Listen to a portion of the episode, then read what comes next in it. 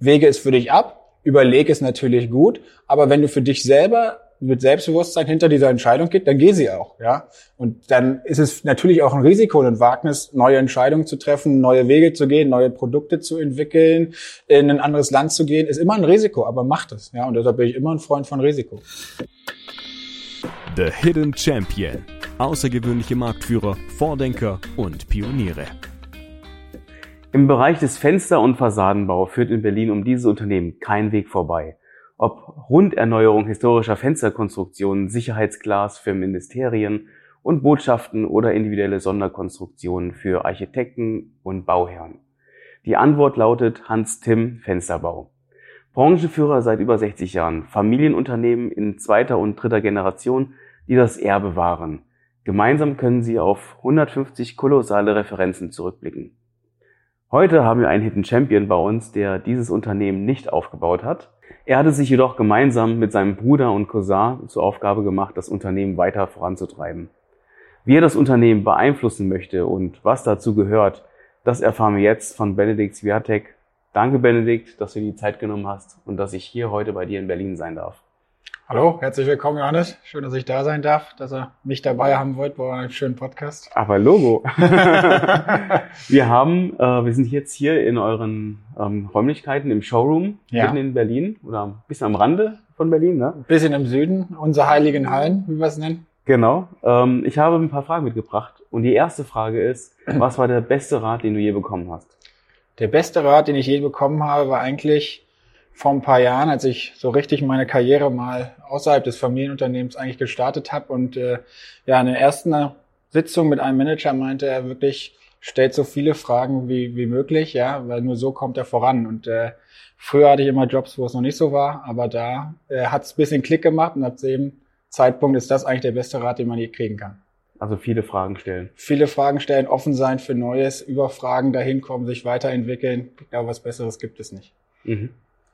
Was war die wichtigste Entscheidung bisher? Die wichtigste Entscheidung, glaube ich, sind immer persönliche Entscheidungen, die einen, einen persönlich weiterbringen. Dazu würde ich meine Auslandsaufenthalte, sowohl nach der Schule als auch mal zwischen dem Studium, aber auch mein, mein, mein Rauskommen mal aus Berlin, aus meiner Heimatstadt, von meinen ganzen Freunden, meinen Umzug nach Köln, Studien in Köln gemacht zu haben, ähm, einfach mal neue Horizonte immer kennenlernen, neue Freunde, neue, neue Menschen kennenlernen. Ähm, glaube, war so die wichtigsten Entscheidungen, die man, die ich so bisher in meinem jungen Leben noch gemacht habe. Wie alt bist du? achtundzwanzig. achtundzwanzig, okay, das ist wirklich jung. Ähm, was war dein größter Fehler? Oh, ich glaube, da gibt's, da kann man ganz viele Sachen nennen, ja. Fehler, glaube ich, macht ja jeder von uns, ja. Ich glaube, mein, mein größter Fehler so in, über die Jahre war, dass man, dass man doch sich auch nochmal mehr Zeit nehmen hätte müssen für, für bestimmte Sachen, ja. Dass man doch in der, in der heutigen Zeit ja von einer Sache zur nächsten rennt und sagt, ja, man hängt vielleicht auch äh, gewissen, äh, gewissen Vorbildern oder gewissen äh, Freunden so ein bisschen hinterher, weil man vielleicht nochmal einen Zwischenstep gemacht, Step gemacht hat und man sich nicht so richtig die Zeit nimmt, ja, für gewisse Dinge zu vertiefen, sein wirklich, sein, sein, seinen Leidenschaften hinterherzugehen. Mhm. Und ich glaube, da gab es einige Fehler, ob es damals im Sport war oder auch in der, in der Ausbildung, wo man einfach mal gesagt hätte, stopp und nicht direkt den nächsten, den nächsten Sprung machen muss. Wenn du die Zeit um fünf Jahre zurückdrehen würdest, was würdest du anders machen? Ja, ich glaube, das wäre wär genau das, ja, dass man mal sagt, man, ich habe eine Ausbildung gemacht, habe Bachelor, Master studiert, so wie es viele machen heute, ja, dass man einfach mal, eigentlich hat immer bei mir alles nacheinander gegrenzt. Ich war in der Ausbildung, dann habe ich aber schon im Ausland zwischendurch gelebt, dann habe ich einen Bachelor gemacht, habe den nicht mal meine Bachelorarbeit verteidigt, war eigentlich schon äh, im nächsten Praktikum, habe äh, in Amerika gearbeitet, habe mich da schon auf den nächsten Job beworben, äh, zwischendurch noch einen Master gemacht, ja, also nicht mal zu sagen, hier mal einen Monat Pause oder mal mal schauen, mal sacken lassen. Ähm, ich glaube, das würde ich aus der heutigen Sicht äh, ein bisschen anders machen, um einfach ein bisschen mehr Zeit zu nehmen, ich glaube. Wir arbeiten alle viel und gut und lange äh, und wenn wir vielleicht auch kommen, gibt's keine Rente mehr. Wer weiß eh als Selbstständiger, wann er in die Rente geht. Ich glaube, da könnte man ab und zu mal auf die Bremse treten. Mhm. Erzähl doch nochmal in ein paar Sätzen, ähm, wie ist das bei euch mit der Familie aufgeteilt?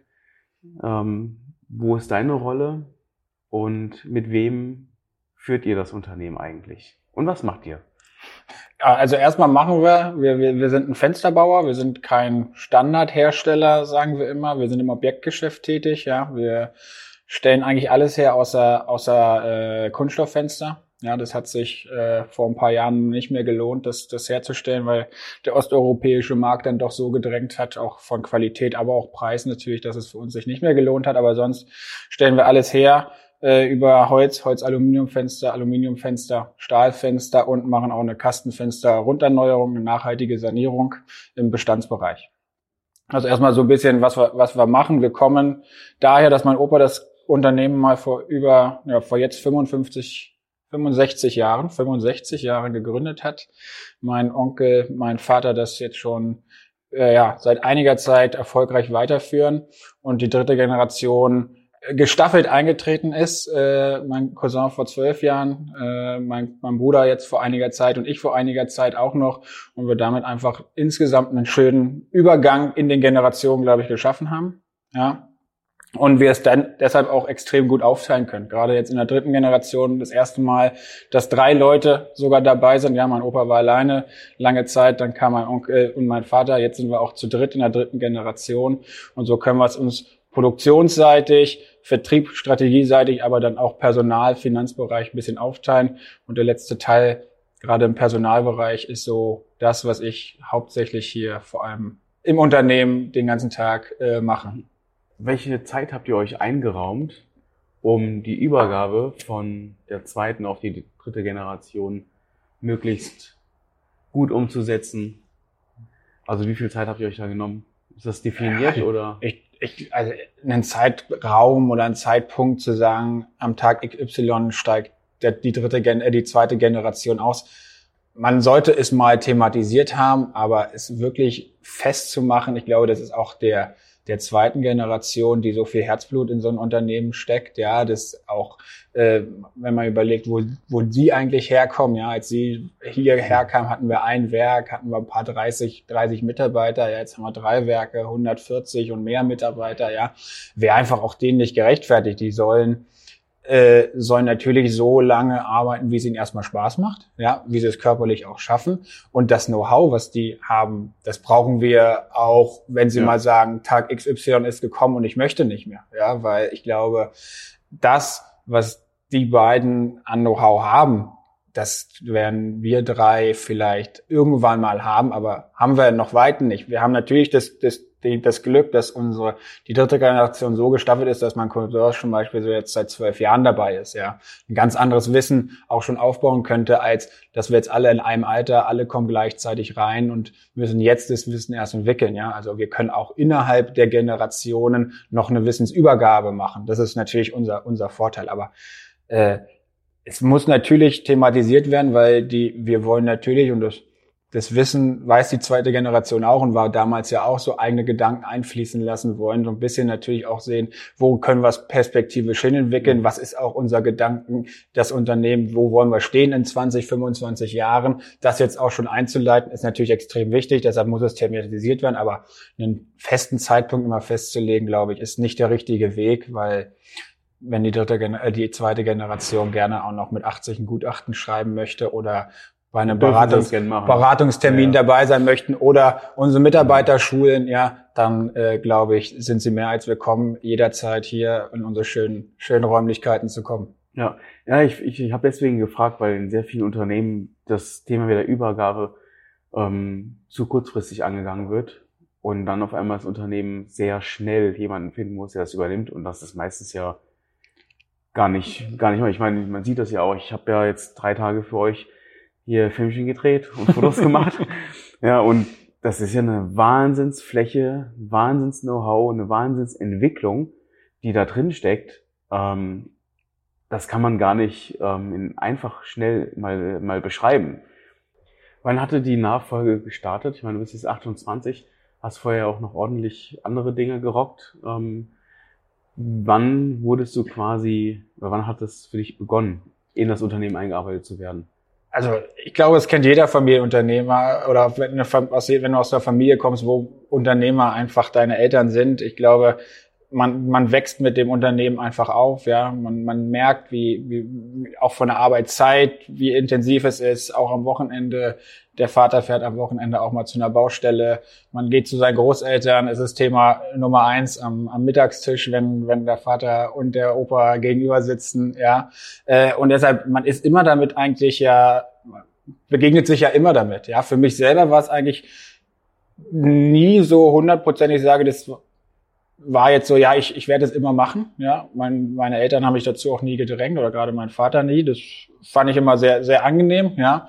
Für mich war aber auch immer klar so, äh, es muss der richtige Zeitpunkt sein, Zeitpunkt sein und es sollte der Zeitpunkt sein, wo ich vorher schon mal was anderes gemacht habe. Ich war nie derjenige, der sagt, ja, okay, ich muss jetzt äh, Abitur, Studium und dann das Studium schon so aufbauen, dass ich weiß, es kann nur, nur in die Firma gehen, ja.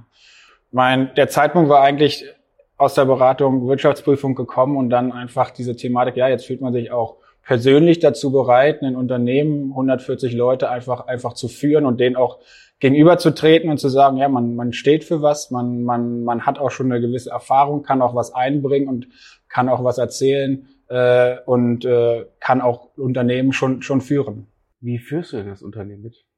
Also du als Person? Als, ja, ich, also, wir sind, ich habe ja gesagt, wir sind ein Unternehmen seit fünfundsechzig Jahren und ich bin kein Freund davon, immer in ein Unternehmen zu kommen und mit einer Peitsche zu hauen und sagen, jetzt muss alles anders sein, ne? Also seine, diese Unternehmen, gerade die Familienunternehmen, die so lange und so erfolgreich geführt sind, haben einfach ihre Daseinsberechtigung und da ist immer die Abwägung zwischen Tradition und Moderne, ja, und in der Tradition äh, oder in der in der Vergangenheit sind extrem gute Sachen passiert, deshalb läuft es auch so gut und es gibt immer klar Stellschrauben, die eine junge Generation einbringen kann, ja, weil sie eine gewisse Sichtweise hat, weil sie auch die die anderen Leute, die mit der jungen Mitarbeiter vielleicht auch nochmal anders versteht, ja, und deshalb ist da immer eine äh, immer eine Abwägung zwischen dem alten, guten und der Feinjustierung. Und ich glaube, in der, in der heutigen Zeit sind wir einfach da, dazu, dass es, ja, dieses, dieses moderne Arbeiten ist, flache Hierarchie, offene Kommunikation, ja. Äh, wir müssen nicht mehr patriarchalisch irgendwelche Unternehmen von oben, oben führen, sondern wir müssen, und das, was unsere Mitarbeiter uns geben, das ist auch ihr Wissen, sonst würden sie nicht für ein, für unser Unternehmen arbeiten, ja, weil wir, wir sehen ja was in den Mitarbeitern und das sollen sie einbringen und deshalb muss man sie auch so führen, dass sie, dass man, dass sie erstens Spaß haben, dass sie sehen, dass sie auch gesehen werden, dass auch ihre Meinungen gesehen werden und deshalb muss man immer offen sein und mit den Leuten im Austausch stehen und so so versuche ich das eigentlich auch zu führen, ja.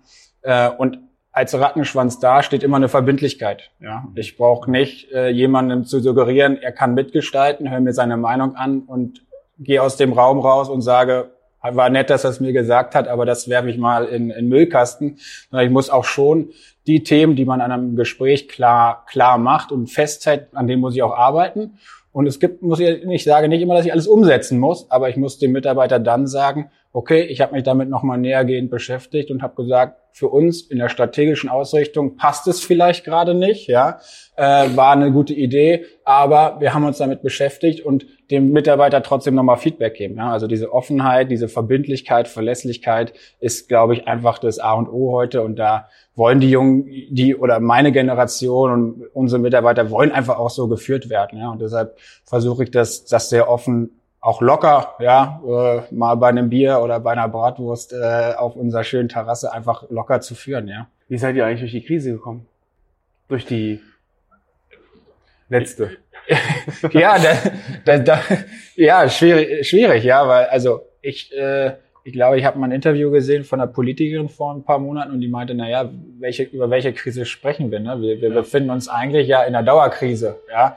Äh, wir haben Corona gehabt, wir haben die Ukraine-Krise jetzt, wir haben das Riesenthema Klimawandel, was uns noch über die nächsten Jahrzehnte beschäftigen wird, ja. Wir haben jetzt die, die Inflation, wir haben die Rohstoffpreisentwicklung. Also wir, wir haben ja so viele Baustellen, äh, die es zu bewältigen gibt als Unternehmer, ja.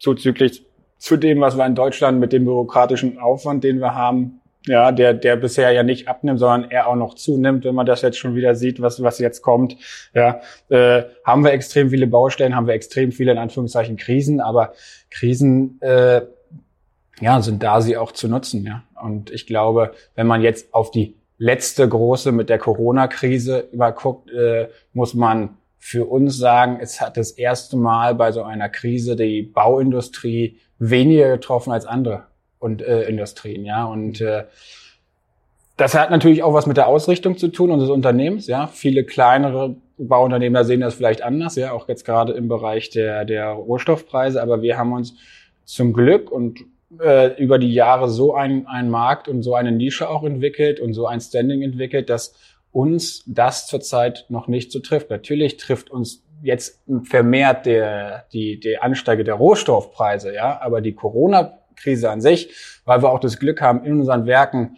extrem viel Abstand zu haben, ja. Wir hatten nie das Problem, dass, wenn jemand infiziert war, wir eine ganze Truppe äh, in Quarantäne schicken mussten, weil sie gar nicht so viel Kontakt haben in den Werken, ja.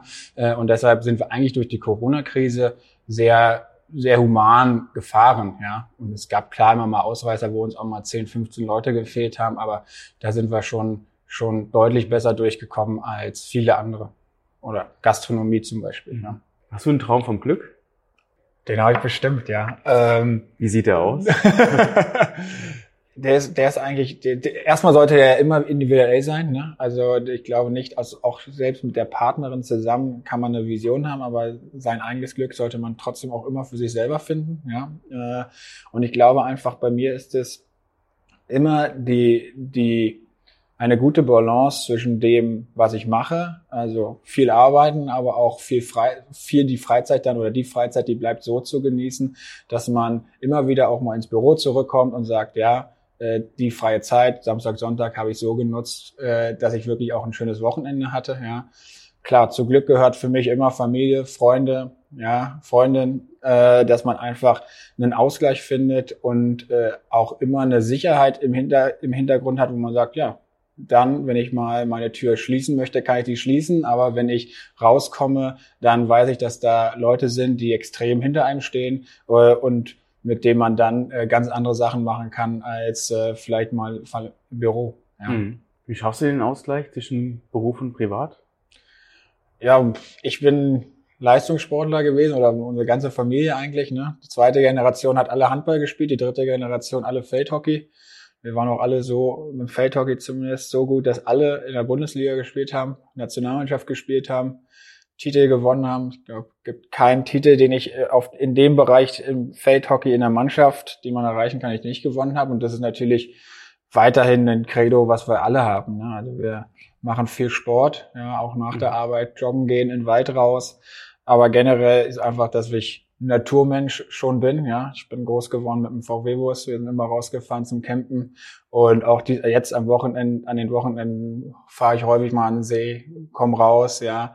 Aber lieb auch wieder die Stadt. Also ich gehe auch gerne einen Kaffee trinken und setze mich an eine befahrene Straße und trinke trotzdem einen Kaffee und unterhalte mich gerne mit Freunden. Also ich glaube, auch da ist die Balance zwischen Freunde treffen, Ablenkung finden, darüber aber auch für Zeit für sich ganz alleine zu finden, ja, mhm. äh, in einer, in einer ruhigen Umgebung einfach das, äh, ja, das A und O und die Balance, die ich dann für mich selber äh, da einfach brauche.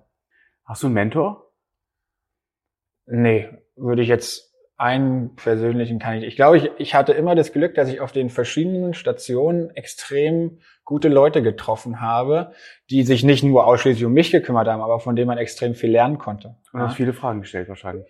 Die kamen im späteren Bereich, ja, aber wenn ich zurückblicke, ich habe mit achtzehn, wie alt war ich, neunzehn, eine Ausbildung zum Hotelfachmann, also mal eine ganz andere Richtung angefangen, ja. Okay. Äh, wenn ich heute nur sehe, wie ich unsere Azubis hier im Unternehmen find, führe, habe ich, sage ich jetzt mal, extrem viel gelernt von unserer Personalchefin damals. Lieben Gruß, wenn sie es hört. Das ist ja weiterleiten. Genau. äh, Ja, sie war immer, sie war extrem fair zu allen, ja, sie war extrem offen zu allen, sie hatte aber auch eine, sagen wir mal, eine pädagogische Richtung, die man bei Azubis bestimmt auch nochmal braucht, wenn mit sechzehn, siebzehn, achtzehn einer in die Ausbildung kommt, erster Job und so weiter, wenn man allein nur ans Berichtsheft führen, führen ja. denkt, ja, äh, ich glaube, jeder Auszubildende kennt es, dass man mal auch keine Lust drauf hat und lässt man es mal ein bisschen schleifen.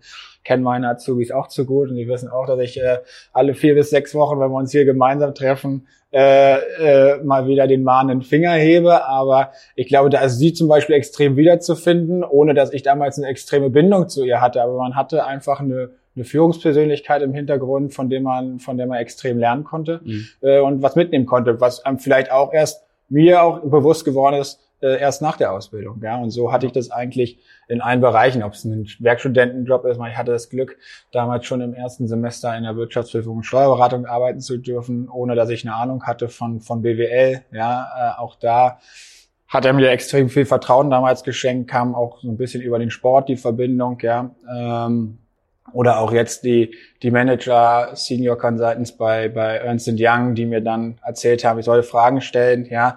Äh, das sind einfach äh, extrem wichtige Personen im im Berufsleben äh, gewesen, äh, die ja, wo man wo man einfach immer mit offenem Auge, offenem Ohr da sein musste und einfach was nimmt, mitnimmt, ja, weil jeder hat extrem viel Erfahrung, von jedem kann man lernen, ja. ja. Wir leben in so einer schönen, schönen Welt eigentlich, wo man so viel Austausch hat, wo man so viel aufnehmen kann, ja, dass man nie mit geschlossenen Augen, mit Scheuklappen durchs Leben läuft, sondern einfach von jedem, mit dem man in Kontakt tritt, ja, mit sich dem offen gegenüberstellt und von dem auch was mitnehmen kann, äh, wenn es zu seinem eigenen Ich oder zum, zur eigenen Situation natürlich passt. Was würdest du anderen, ich wollte sagen, was wolltest du allen anderen Jungunternehmern mit auf den Weg geben? Aber du bist natürlich auch jetzt sehr jung. Hast aber ja doch schon sehr viel Erfahrung und die Seite des Familienunternehmens kennengelernt. Was würdest du anderen, die vielleicht ähm, davor stehen, ein anderes Unternehmen zu übernehmen, vielleicht auch einen Familienbetrieb zu übernehmen, was würdest du denen mit auf den Weg geben? Erstmal, ich glaube, die grundlegende Entscheidung, gerade wenn man jetzt auch mal Unternehmensübernahmen oder Familienunternehmen, Weitergabe in die nächste Generation, am Anfang sollte immer stehen, ist man sich sicher, ob ich es überhaupt machen will. Und auch nicht sicher für die nächsten fünf Jahre, sondern auch, kann ich es mir vorstellen, theoretisch in dreißig Jahren immer noch zu machen. Ja, das ist das A und O. Wenn ich mir die Frage in für einen kleinen Zeitraum mit Ja beantworte, aber für die für die lange Sicht mit Nein, dann ist es schon mal das Erste. Also man sollte schon mal eine, eine Sicherheit haben, einfach, ist es wirklich das, hinter was ich machen möchte und hinter dem ich auch perspektivisch langfristig stehen kann. Gibt es mir immer, ich sage immer, gibt es einem so viel, dass es dass ich nach Hause komme, vielleicht auch mal nach einem zehn, zwölf, dreizehn, vierzehn Stunden Tag im Büro und ich sage, ja, ich bin zwar kaputt von der von der Kraft, aber es hat mir trotzdem so viel Spaß und so viel auch gebracht, äh, dass ich dass ich jetzt mal schlafe, fünf, sechs, sieben Stunden, aber dann morgen mit derselben Lust wieder hingehe. Das ist so ja. für mich äh, das A und O. Und dann, wenn ich mir die Frage beantwortet habe mit Ja, dann ist es so, macht, ja, ja. nehmt euch, guckt auch da wieder links und rechts, verändert nicht von jetzt auf gleich alles, sondern nehmt euch ganz klare Punkte raus, wo er sagt, ja, das ist auch etwas an Leitlinien, Leitbild, was ich dem Unternehmen mitgeben möchte, ja, wo ich auch sehe, zum Beispiel, da steht das Unternehmen noch nicht so, wo ich mich vielleicht auch in dreißig Jahren oder fünfunddreißig Jahren oder auch auf kurze Frist zehn Jahre sehe. Ja, nehmt euch die Punkte ganz klar. Ja, wenn ihr mit, wie bei uns, zweite, dritte Generation, wenn ihr da zusammenarbeitet, sprecht die auch ganz klar an. Ja, sagt, hey, so und so sehe ich es einfach aus der heutigen Perspektive. Könnt ihr mit diesem Weg auch mitgehen mit mir? Ja, weil auch da müsst ihr natürlich einen Konsens finden und dann sollte man das schon einfach auch straight angehen und auch selbstbewusst sein, zu sagen, ja, ich habe auch meine Daseinsberechtigung, auch wenn ich erst, wie bei mhm. mir, vielleicht achtundzwanzig mhm. erst bin und alle anderen Mitarbeiter um die fünfzig und äh, mehr Erfahrung, bestimmt auch im technischen Bereich bei den Fenstern zum Beispiel, ja. deutlich mehr erklären können, aber für mich habe ich einfach hier meine Daseinsberechtigung und die, die strahle ich auch aus, ja. Und die strahlt man auch immer mit aus, mit Selbstbewusstsein, dass man rangeht an die Aufgabe und sagt, ja, hier bin ich, hier stehe ich und äh, das möchte ich machen und das habe ich mir auch gut überlegt und ist nicht eine Schnapsidee, die ich äh, von heute auf morgen mal, mal getroffen habe. Jetzt kommt äh, ein Spruch, Schuster, bleib bei deinen Leisten. Was hältst du davon? Ich glaube, dass der als, als Basis hat er eine extreme Wahrheit. Für unser Unternehmen, es gibt eine Daseinsberechtigung. Thema Fenster und das Know-how, was wir zum Beispiel haben seit fünfundsechzig Jahren. Also hat es eine Daseinsberechtigung, wie wir das Unternehmen oder wie mein Opa es aufgebaut hat, wie es weiterentwickelt hat, wurde, wie das Produkt hier steht. Ja, absolut. Aber ich glaube, man darf nie darin verfallen zu sagen, ja, das ist jetzt der Status quo und der macht mich zufrieden, sondern gerade in, in dem Marktumfeld und bei den Krisen, über die wir gesprochen haben, ja. ist Transformation, Entwicklung, das, ja, ist, ist unumgänglich, ja. Und deshalb ist es, für mich, ist es die Basis zum Erfolg, wird aber deinen langfristigen Erfolg nicht sichern. Ja. Das ist wie wenn ihr noch Kunststofffenster weitergemacht hättet, weil ihr gesagt habt, das haben wir schon immer gemacht. Ähm, ja. Irgendwann muss man halt sagen, ist es etwas, was wir, ähm, wo wir immer die Besten sind oder, oder auch preislich überhaupt mithalten können? Und wenn nicht, dann...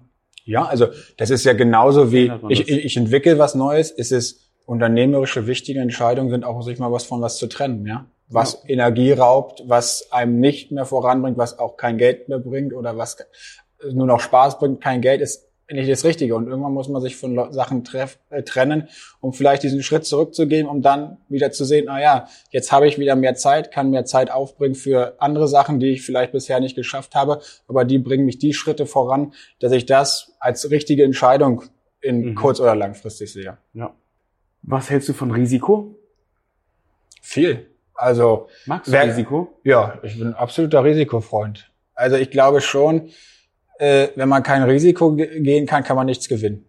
Ja, äh, wenn meine Trainer das vielleicht sehen, war ich bestimmt nie der Freund des, des einfachen Balls äh, im Hockey, ja, aber der muss natürlich abgewägt werden, ja, auch im Unternehmen, ja, der, der Schritt muss natürlich abgewägt werden, aber ich muss nicht alles bis ins kleinste Detail durchgeplant haben und zu sagen, um zu sagen, meine noch an irgendwelche Whiteboards zu schreiben, das wird mit hundertprozentiger Sicherheit äh, passieren, äh, das, das kann dir eh keiner garantieren. Deshalb bin ich ein Freund des Risikos.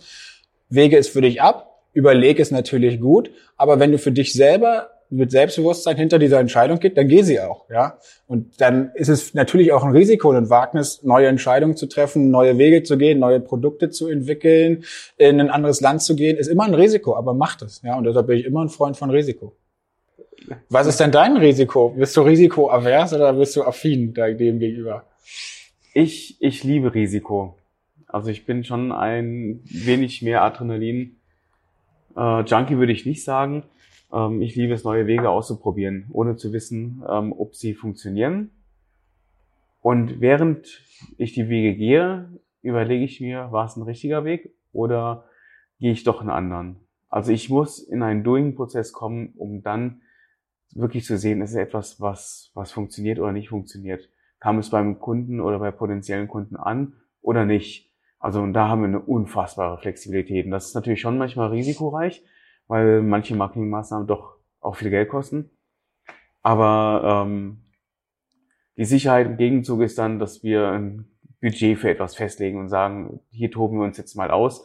Und wenn es aufgeht, dann geht's auf. Und wenn es nicht aufgeht, dann haben wir uns zumindest ausgetobt.